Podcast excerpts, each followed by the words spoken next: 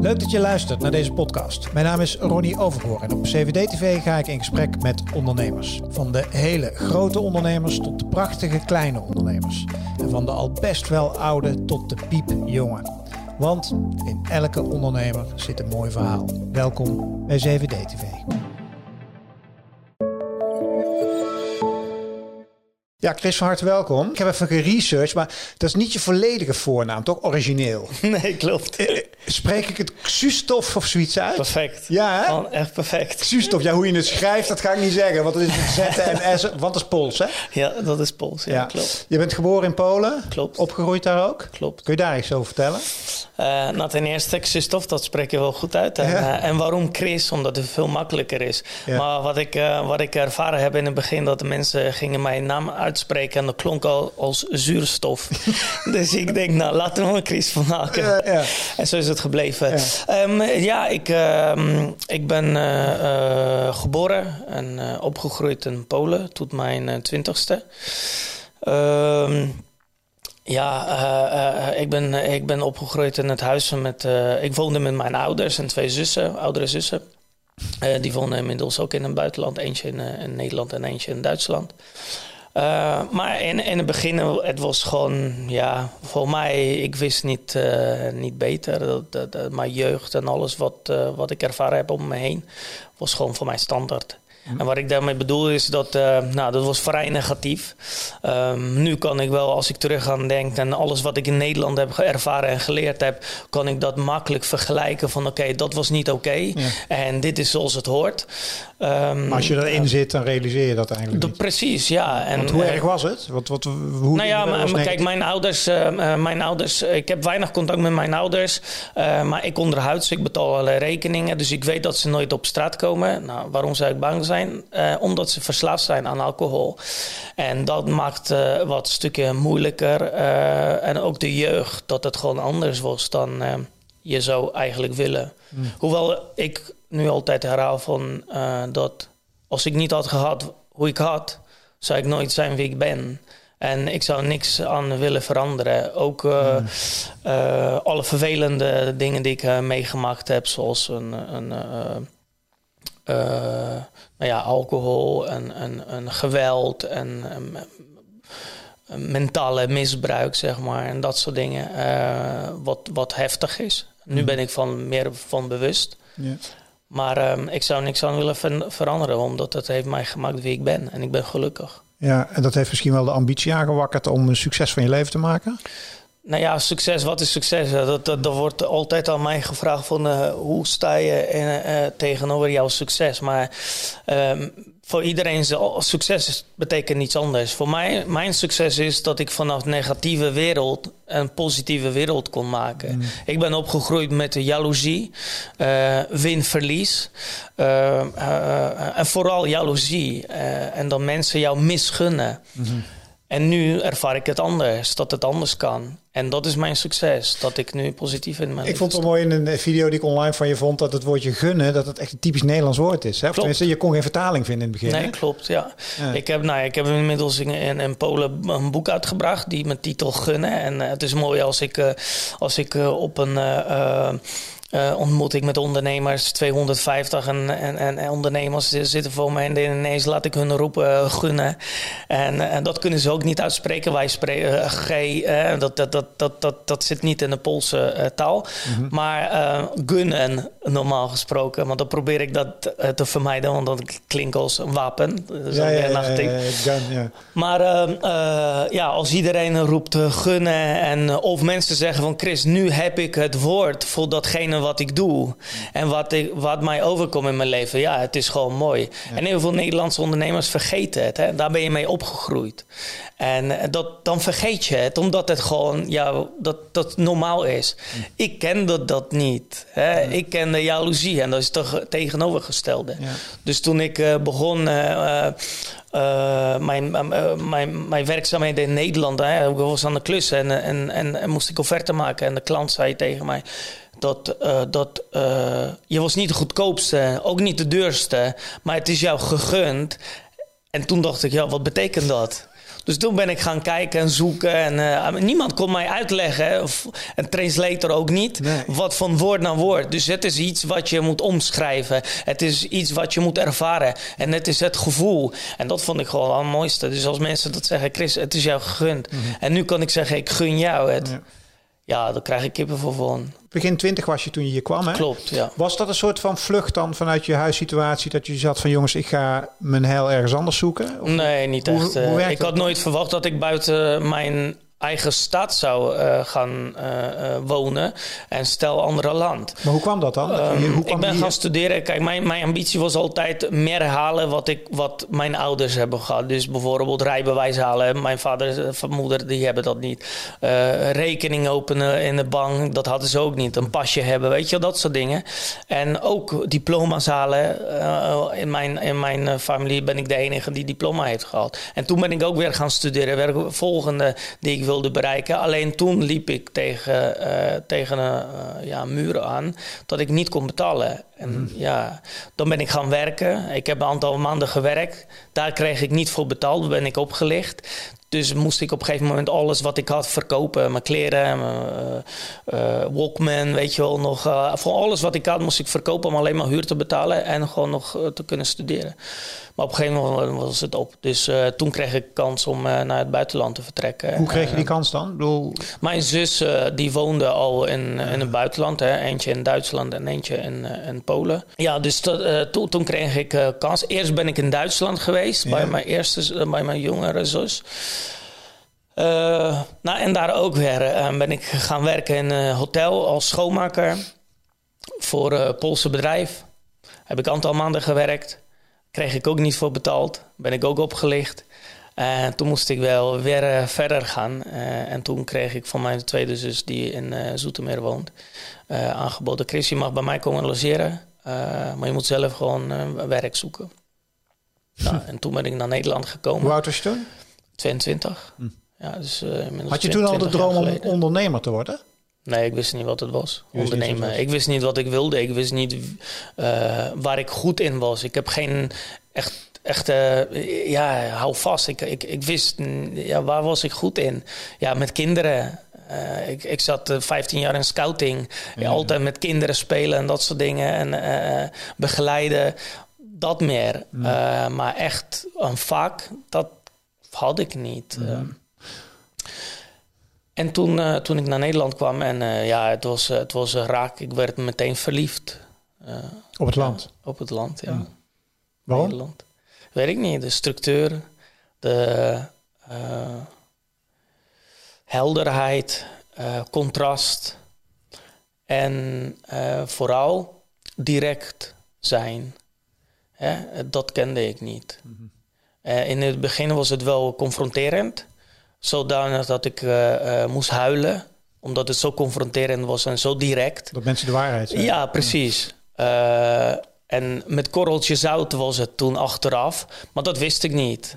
Want je, kijk, uh, ik zeg altijd tegen Poolse mensen: als je in Nederland bent, je moet de taal leren. Maar je kan taal leren om te kunnen vertalen, maar je kan ook taal leren om te kunnen begrijpen. En dat stukje miste ik nog in het begin. Ja. En nu inmiddels, ja. Uh, ja nu begrijp je het. Uh, ik begrijp, ja, het is ja. genoeg zout ja. bij me altijd. Ja, Hey, lang verhaal kort, want ik denk als mensen dit zien en ze zijn geïnteresseerd, dan raad ik ze vooral aan om dit, deze video uit te kijken om te beginnen. Maar om uh, om daarnaast jouw naam even te googlen. En of, dan begin je dat, dat beginverhaal vinden we overal wel terug. Hè? Hoe je eindelijk met niks bent begonnen. Klopt. Uh, en hoe je eerst gratis hebt gewerkt. En toen uiteindelijk een baantje kreeg. En nou, waar je nu staat. Hè? Succesvol ondernemer, daarover zo meer. Als we kijken naar die hele, dat, die, die hele eerste fase. Hè? Waarbij je eigenlijk vanuit niets begon. Als Paul hier kwam. Uh, en het aan. Wat zijn de lessen, als je nu terugkijkt. Hè? Wat zijn de lessen die je aan... Stel dat er nu iemand uit Polen of uit Oekraïne. of verzin maar wat. Hè? en die zijn leven hier wil opbouwen. Ja. Wat zijn de lessen? Nou ja, ten, ten eerste durven worden wie je bent. Hè, zoals mijn uh, titel van een boek uh, heet. Maar dat, uh, daar vertel ik meer. Heel vaak mensen voelen ze zich, zich gediscrimineerd. En, en we vergeten soms waar we vandaan komen. En dat, en dat is eigenlijk je branding. Dat is eigenlijk wie je bent. En, en dat maakt je uniek. Mm. En, en dat probeer ik te laten zien. Ik ben ambassadeur van Polen in Nederland. Mm -hmm. en, en dat en waar je ook vandaan komt, het, het maakt niet uit, maar je moet dan nooit vergeten waar je vandaan komt. En ik denk dat het de grootste waarde is die je hebt. En dat moeten we nooit vergeten om te kunnen gebruiken. En laten zien van, hé, hey, ik sta voor waar ik vandaan kom, dat ben ik. En vervolgens ook een stukje willen leren andere mentaliteit. Want er is een Poolse mentaliteit, een Nederlandse mentaliteit, dat vertel ik in mijn boek. Dit is zo'n grote verschil. En dat is ook soms confronterend en, en, en bepaalde begrippen.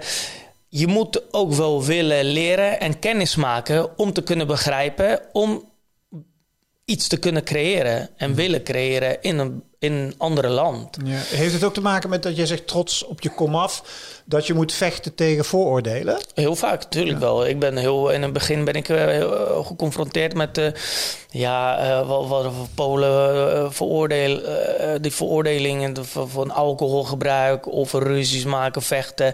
Of wordt er misbruik gemaakt van Poolse arbeiders. En, en mijn doel was altijd, ik wil niet dat Nederlander voor mij werkt, maar ik wil zorgen dat wij allemaal met elkaar kunnen werken. Mhm. Ik heb nooit gezegd dat, ik, dat de mensen voor mij werken. Dat kan niet. Dat zou ik niet kunnen uitspreken. Wij werken samen. Ik zal nooit bereiken in mijn leven wat ik heb bereikt zonder mensen om me heen. dat zijn verschillende mensen, verschillende afkomsten. Maar we hebben dat samen gedaan. Mhm. En dat denk ik dat het belangrijk is. En, en, en, en we staan op dezelfde niveau. En dat is het grootste ook verschil tussen mentaliteiten. In Polen, Polen heb je uh, hiërarchie.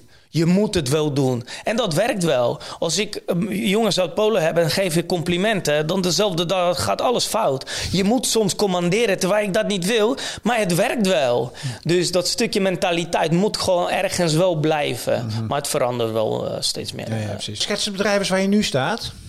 Mijn core business, dat is een, een uh, interieurbedrijf, een uh, afbouw van kantoor, kantoorgebouwen. Maar ook omtoveren naar appartementen. Dus uh, dat is ook een stukje... markt kan me zo voorstellen. Zeker weten, zeker weten. En, uh, en dat is ook mijn uh, investering. Hè. Ik heb naast, naast mijn core business waar ik verbouw voor mijn klanten, eigenaren van de panden, beheerbedrijven. Dat zijn mijn klanten. Maar daarnaast is het mijn privé-investering. Ik koop kantoorgebouwen, die bouw ik om naar appartementen. Uh, en die verhuur ik. Uh, ik lever daarna. Ik ben aannemer eigenlijk. Dus ik zorg altijd dat de kwaliteit heel hoog is. Maar uh, dat het verhuur, verhuurd wordt voor een normale prijs. Voor mensen die ook een stukje kwaliteit willen hebben voor normale prijzen. Niet mhm. altijd die hoogste prijzen vragen. Ja, dat is een stukje gunning ook. Er zijn veel jonge ondernemers ook die geïnteresseerd zijn in die wereld. Hè? De wereld van vastgoed. En ja. er wordt ook veel op YouTube. Ik bedoel, er zijn natuurlijk zat voorbeelden Zeker. van mensen die zeggen joh, de, koop maar een pandje en je wordt vanzelf rijk en zo. Wat zijn de belangrijkste kenmerken voor een ondernemer die in jouw wereld succesvol moet worden? Nou ja, nou ja wat is succes? Hè? Eh, als we eh, geldgericht kijken, ja. je moet wel weten wat je wil, uh, wil doen. Uh, en je moet daar ook wel wat voor doen. Je moet ook dat, dat stukje leren. Wil je investeren? Leer maar over investeringen. Uh, hoe word je investeerder? En je moet altijd wat voor doen. Het is, dat komt niet uit vanzelf. Uh, je moet echt hard voor werken. Hè. We hadden eerder een gesprek. Ik heb twaalf jaar bijna. Van vijf uur s ochtends tot drie uur s'nachts gewerkt om het bedrijf, een businessmodel, om alles te verbeteren. Het kost gewoon tijd en je moet hard voor werken om te kunnen profiteren mhm. in latere uh, dagen. En ben je dat nu aan het doen? Want je zei net gekscherend vlak voordat we dit gesprek hoorden van ja, eigenlijk ben ik, ben ik helemaal niet meer aan het werk. Uh, maar dat kan me daar niet zoveel bij voorstellen. Nee, kijk, Elke ondernemer die ik ken, die kan niet stilzitten. Zeg nee, maar. klopt. Maar um, laat ik het anders vragen. Wat is jouw definitie van succes? Ben jij succesvol? Um, succes is dan accepteren jezelf en, uh, en werken vanuit je gevoel. Dus alles wat ik creëer, ik, ik deel mijn verhaal. Hè. Ik, ik zeg altijd, ik zou egoïstisch zijn als ik mijn verhaal niet zou delen. Want er zijn genoeg mensen die staan waar ik ooit stond. Uh, en die kunnen daar niet vooruit. En met mijn verhaal, boeken schrijven, uh, uh, op Videoland, hè, RTL, waar ik programma heb ik gedaan, uh, dat ik een Nederlandse gezin heb uit de problemen geholpen. ik probeer al mijn verhaal te delen om, om toch met hoop dat, dat er één iemand is die geïnspireerd raakt, gemotiveerd raakt. En ik denk dat dat is mijn succes, dat ik dat wel kan doen. Iets nalaten, iets achterlaten. En sinds vijf jaar dat mijn uh, zoontje geboren uh, was, ja, dat heeft alles veranderd. Want je reden in het leven is totaal anders. Niet alleen maar mensen inspireren, motiveren, maar ook nu mijn kind. Mm. En, en ik wil ook uh, graag dat hij gewoon trots is op zijn vader. Hij, dat is hij ook. En dan zegt hij ook heel vaak: Papa, ik ben trots op jou. Nou, dat is mooi om te horen. Maar ik wil ook wel zorgen dat ik goed voorbeeld voor hem ben. En uh, dat is wel belangrijk. Helaas, de ondernemen is focus. En nog een paar dingen die ik van je wil weten. Ik las ergens in één keer kwam ik patat en moor tegen. Klopt, ja. Is, wat, wat is dat dan weer? Patat en moor is ontstaan uit de liefde voor Nederland eigenlijk. Mm. Uh, um, ik als ondernemer heb mijn businessmodel gecreëerd. En ik dacht van oké, okay, ik heb businessmodel goed te het bedrijf. Hoe zou het zijn als ik dat businessmodel ergens anders ook toepas? En dat is dan weer dat stukje mensen, ondernemers motiveren. wat ik al uh, jaren gedaan heb op het podium. Mensen mogen motiveren, inspireren op verschillende uh, congressen. Maar goed, je wil ook wel geven, uh, meegeven aan die ondernemers. Nou, de businessmodel die ik heb gekregen, wat ik ook vertel in mijn boek, is dat het maakt niet uit waar ik het toepas. Je kan van alles succes maken. Dus toen dacht ik van oké, nou, ik uh, hou van Nederland, ik hou van mijn land. En wat zou ik kunnen doen om, uh, om kennis te maken met die twee landen? Dus ik heb in Polen heb ik een uh, bedrag, bedrijf opgericht, Patat en Mor. En eigenlijk niks anders dan friet verkopen. Ja, friet zal altijd friet blijven. Dat zou, daar kan je niks aan veranderen. Aardappel is aardappel. Mhm. Ja, Chris, maar dat, hoe kan je dan, ja, hoe kan je dat, hè? Verkopen.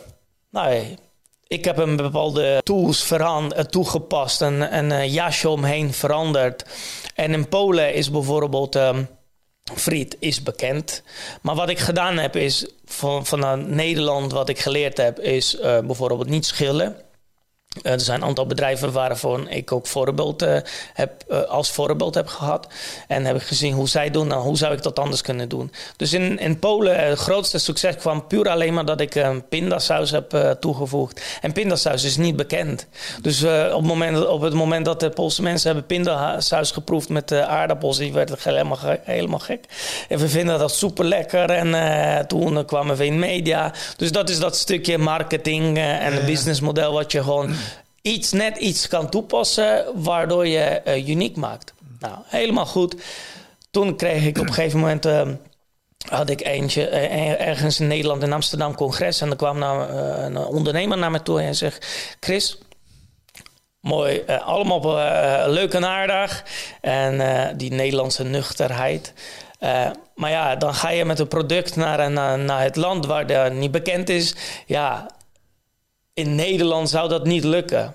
Oké, nou ja, je dacht me nu uit. Dus wat ik gedaan heb, ik heb er alles weer. Denk, nou, ik ga in Nederland proberen. Dus eigenlijk, uh, Patat en Moor zit nu in Zoetermeer in een straat waar je een aantal friettentjes hebt. En heb ik ook weer veranderd. Ik heb een. Uh, um, uh, een, een, directeur van, uh, van Patat en Moor is een René. René heeft 15 jaar in uh, gewoon normale snackbarren gewerkt. En normale kleren, niks bijzonder. En ik heb hem veranderd naar gewoon chef-kok. Hij is nog een sterre chefkok. In hij patat en moor. In patat en. Hij doet opleiding. En hij, hij is naar de kapper gegaan. Helemaal ging ze scheren. Mooi brilletje. Alle uh, horloge. En, en uh, handschoentjes. Mooie kleren. Echt, hij ziet er top uit als een sterrenchef. Maar hij is dus nog steeds dezelfde persoon. Mm. Uh, dus dat was een stukje mentaliteit die hij moest veranderen. Maar nu wordt hij herkend als een sterrenchef-kok van Patat en Moor. En we maken het gewoon een beetje chiquer. Ja. Maar goed, blijf nog steeds. Friet is friet, aardappel is aardappel. Het is niets anders dan andere uh, tentjes. Wat, wat, ik gedaan heb, ik heb weer iets toegepast... wat niet bekend is in Nederland. en namelijk, het is een bigos. En bigos is een... een Poolse zuurkool. Uh, een van de uh, favoriete gerechten in Polen. Er zit een, beetje vlees in. En dan maken wij en dan zet, uh, doen we op friet als een topping. Nou, en dat, dat heeft ons ook heel veel bekendheid uh, gebracht. En, en we hebben daarnaast nog een foodtruck die rijdt door Nederland naar verschillende feestjes. Ja, dat is mooi om te zien. En, en dat is ook een groot succes. we zijn volgeboekt en er zijn plannen om nog meer foodtrucks te, te gaan bouwen. Ja, Te grap. Kan niet, bestaat niet. kan niet, bestaat niet. Hey, tot slot, heb je contact met je uh, ouders in Polen? Uh, jawel, het is wel heel oppervlakkig. Want eigenlijk, kijk, als je... Mijn ouders zijn nu uh, 60, 65. Mm -hmm. En die drinken, denk ik, sinds hun zestiende. Ja, dan kan je nagaan. En, en, en het is niet wijn, het is niet uh, bier, maar het is gewoon echt vodka. En dat Dagelijks. maakt wel wat met je. Dat doet wel maar wat met je. En dat verandert je als mens. Je brein werkt anders, je ziet de wereld anders. Dus die contact hebben we niet. Dus als ik na twee jaar naast mijn ouders, bij mijn ouders ga langs en ga zitten, dan is het stil, uh, snel stilte. Weet je wel, dan, dan we hebben niet echt veel er komen geen vragen. Maar ze zijn ook niet anders gewend. Het is hun leven, dus ik neem hun dat niet kwalijk. Maar het is wel fijn af en toe in hun omgeving te zijn. Samen met Mason neem ik hem mee. En dan kan hij met opa spelen. Ook een stukje herinnering is voor straks voor hem. Zijn ze trots? ik denk het wel. Ik denk dat ze dat niet kunnen uitspreken dat is ook iets wat ze niet zelf niet er hebben ervaren in hun leven. Ouders, hun ouders waren ook alcoholverslaafden. Dus een stukje ketting die doorloopt, die ik dan doorgebroken heb. Hm. Maar uh, dat is die verklaring van. Ik weet dat ze niet anders uh, hadden en ik neem hem dat niet kwalijk.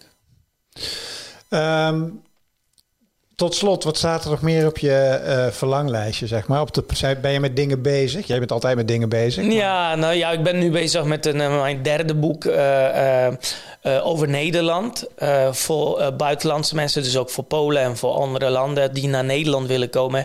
Het is, het is niet een boek over mij, maar echt puur over Nederland. De belangrijkste dingen die we moeten leren. Waarom Nederlanders worden genoemd kaaskoppen. Mm Nou, ik denk dat je dat niet weet. Nee. nee, waarom denk je? ja, het zal iets met de kaasindustrie uh, te maken hebben, denk ik, of niet? Een, een beetje, ja, ja klopt. Maar niet omdat wij uh, veel kaas nou eten. Kan vertellen hoe, hoe, waarom, we, waarom ik een kaaskop ben? Dat kan je wel vinden op Wikipedia, ja, ja, maar dat is een stukje wat gewoon uh, heel veel Nederlanders niet weten. En nee. ik vind het juist leuk om te graven en te laten zien, kijk, dat zijn de allerbelangrijkste dingen. maar waarom eten we kaaskoppen dan?